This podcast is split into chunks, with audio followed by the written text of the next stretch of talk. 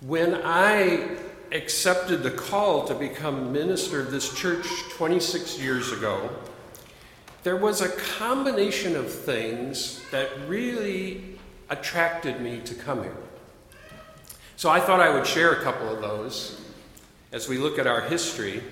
One of the things that attracted me was that we had a dynamite choir.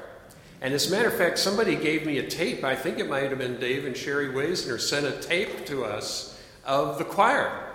And that made a difference. So thank you for that. I loved the sanctuary with the stained glass windows.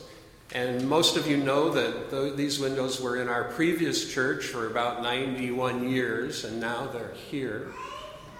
And they somehow set a mood for us, which is always inspiring.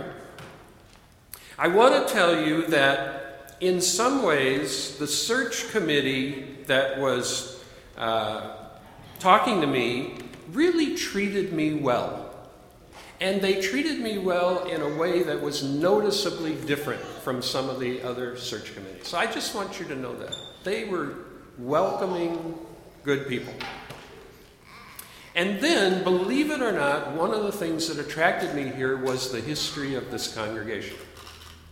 So I was fascinated to see this kind of small church in a not huge Midwestern city that had this amazing history, including things like the Sunday evening lectures that took part in the early 20th century with people like Jane Addams and Clarence Darrow.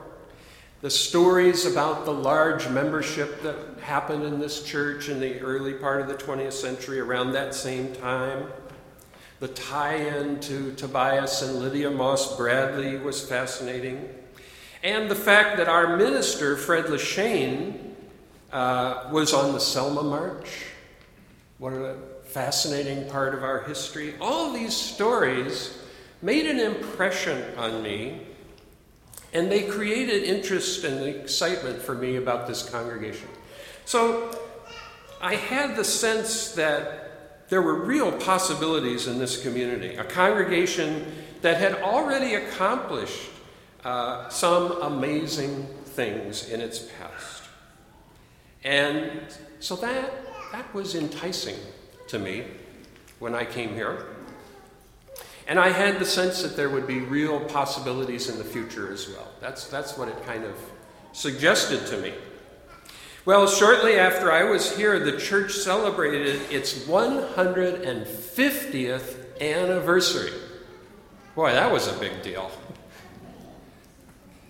So here we are now, a quarter of a century after that 150th anniversary, and celebrating another milestone of history.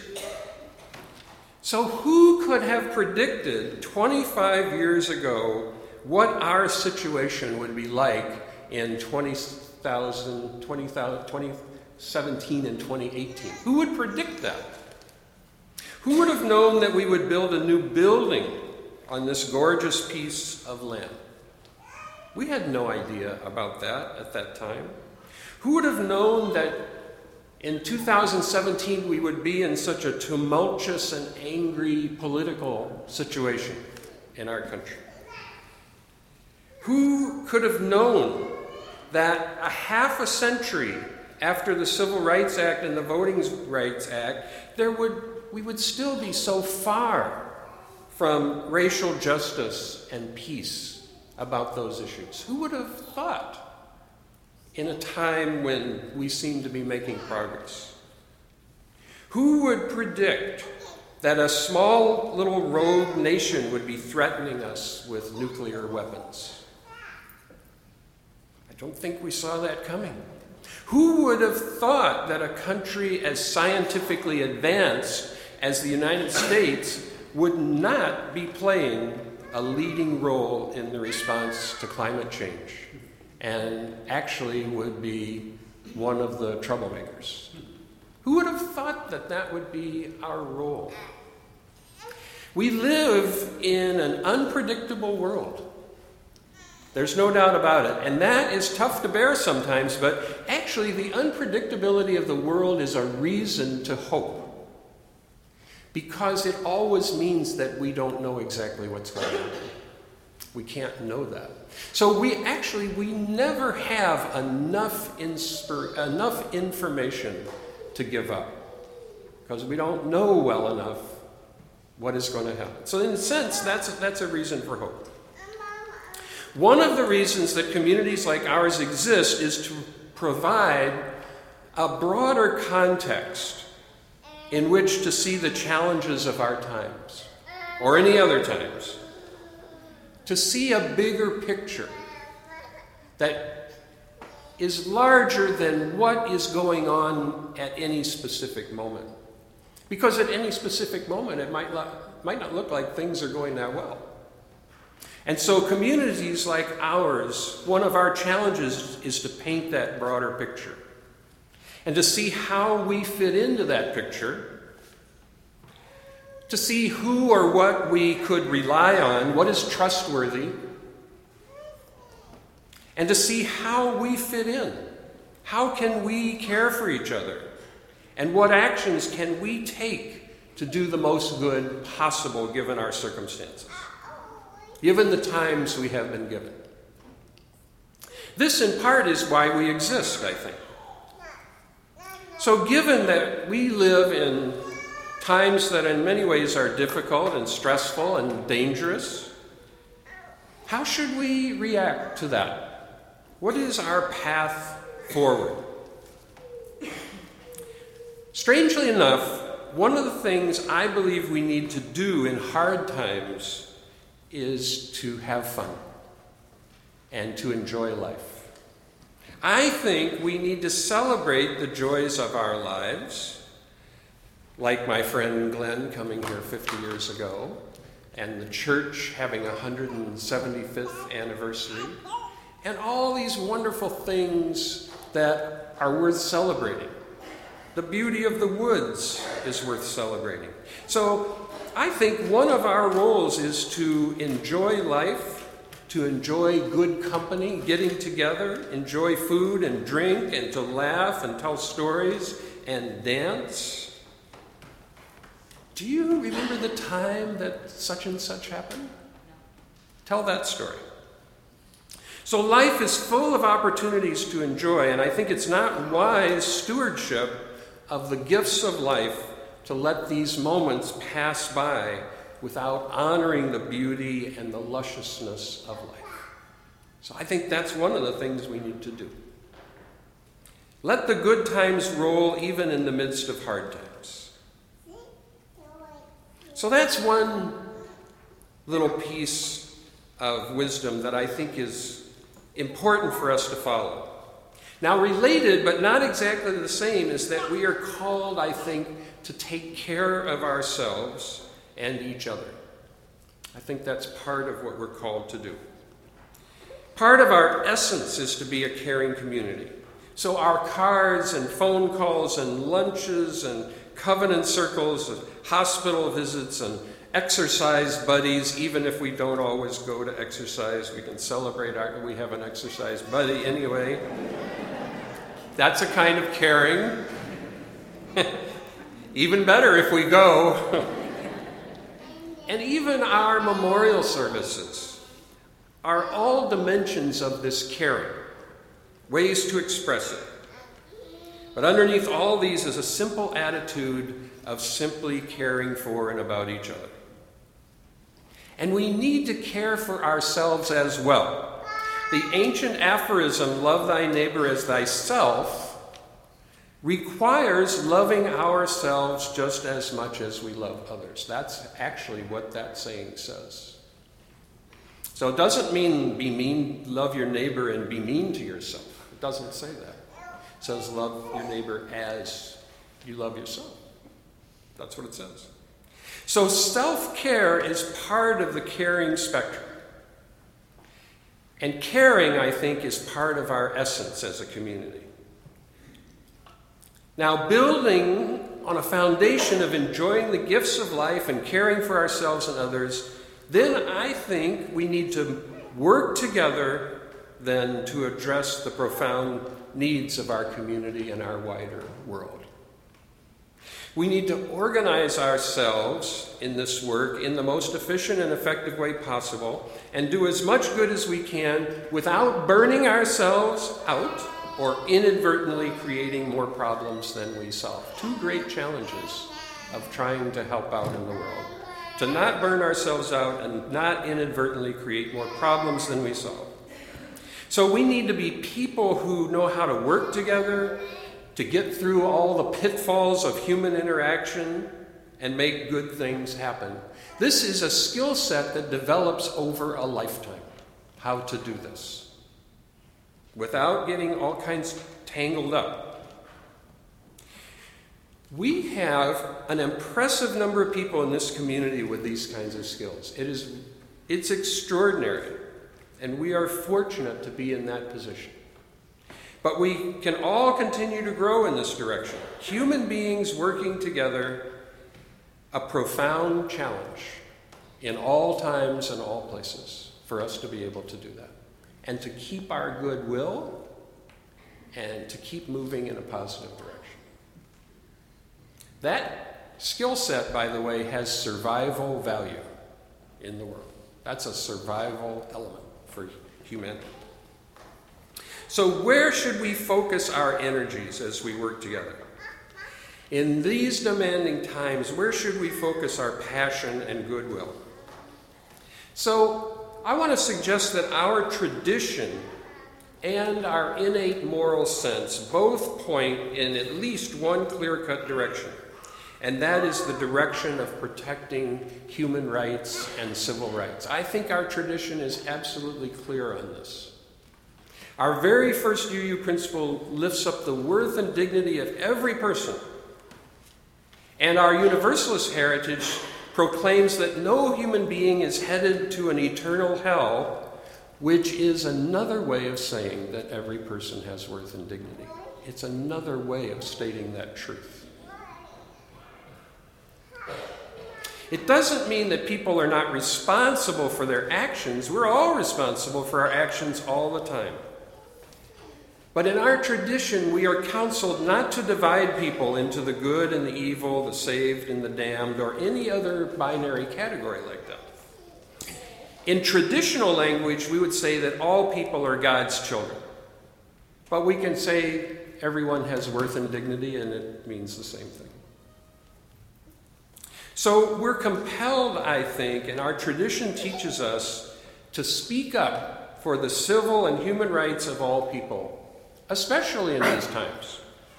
And that includes Muslims, LGBTQ people, women, children, immigrants, African Americans, Native Americans, and really just everyone. That's another way, just everyone. We are on a solid track, I think, whenever we defend human rights, the rights of people to live in peace and have a fair shot in life. And our country, sad to say, is going through a little time here where we are off the track in this department. We are not on track right now. In this era of a kind of persistent bigotry and racism that is really coming out and being more expressive at this time, Islamophobia, and a host of other small minded and mean spirited delusions. Our neighbors in St. Louis right now are going through another troubling incident where justice seems to remain a distant goal and seems to get farther away right now.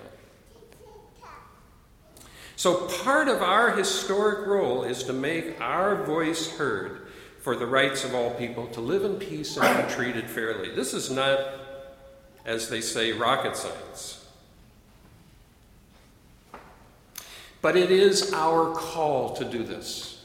This is part of what we are called to do, I believe.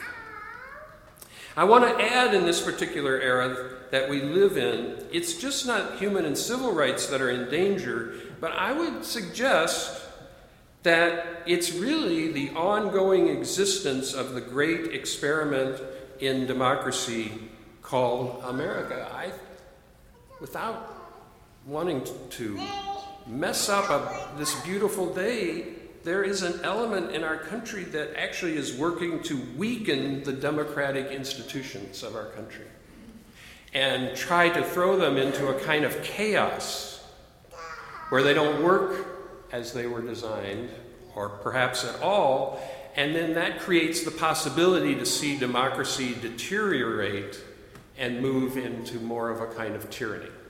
So that is that's uh, we have to be conscious about that. And in our purposes and principles, we say we believe in democracy.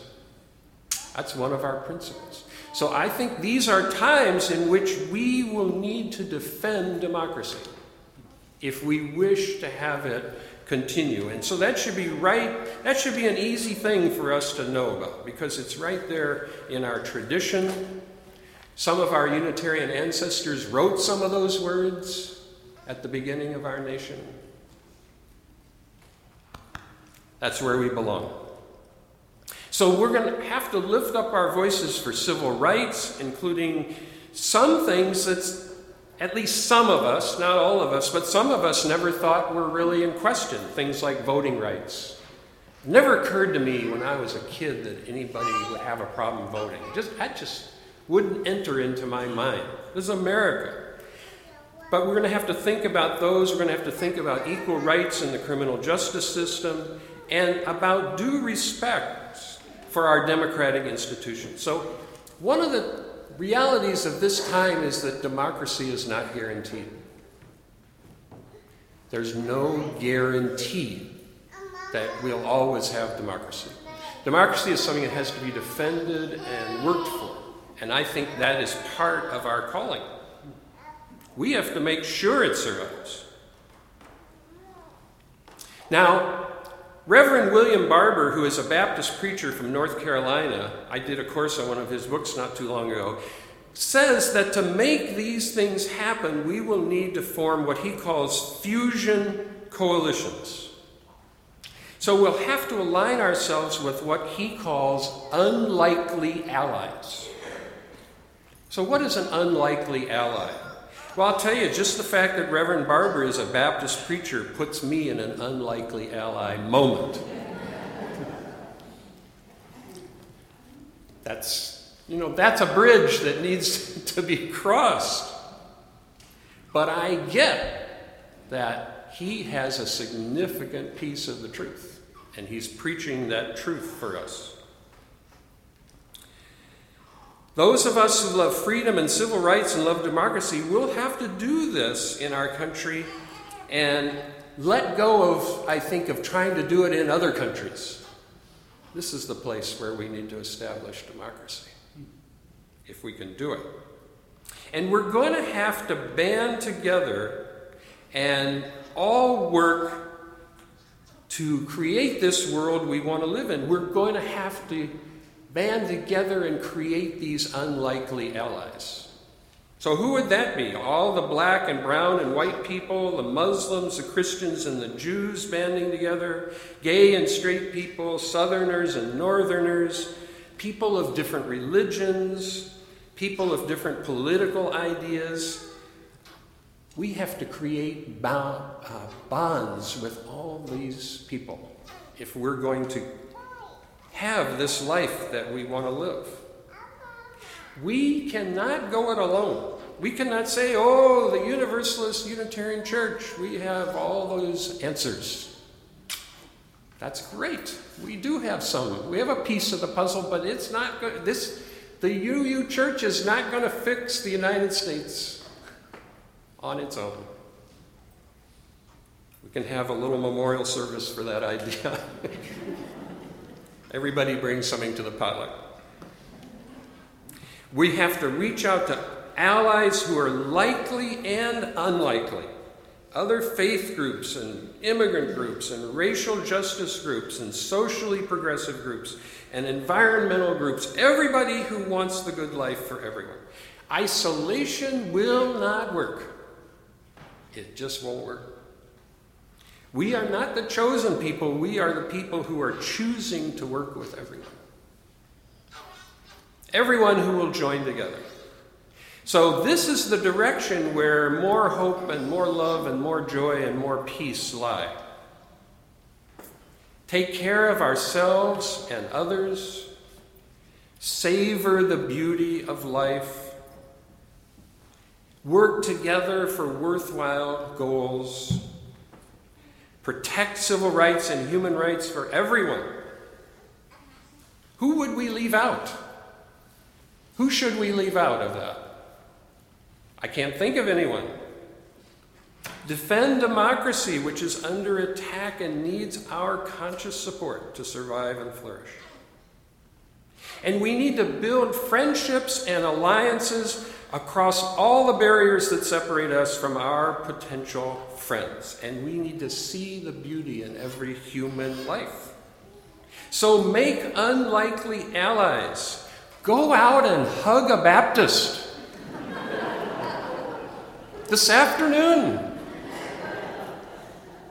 Or hug your grouchy uncle on Thanksgiving, the one that just irritates the dickens out of you. Hug that one. Reach across the gap and speak out with strength, but also with civility and humanity, respecting everyone while not agreeing with everyone. So these are, I think, crucial elements of our tradition. Not the only ones, but they're part of our history and they're part of who we are, and they do provide a context for looking at the present moment and finding our spot, what we can do. So I hope we enjoy this year of celebration and reflection, but I hope it will be a year of action as well. The world needs us. The world needs every good soul in these hard times to help us get back on a healthier track. We are part of the amazingly creative fusion coalition that will help guide our society back onto the path of respect for all, and in some cases, not back, but just plain forward. A country where the beauty of life is not a privilege for the few, but for everyone. So, that I believe is our call as we enter our 175th year. Our job is to answer that call once again, as so many of our people and others have done in the past. Let us care for ourselves and each other so that we may appreciate this beautiful life and so we may be energetic and faithful partners in the great interconnected coalition to bring love and justice to everyone.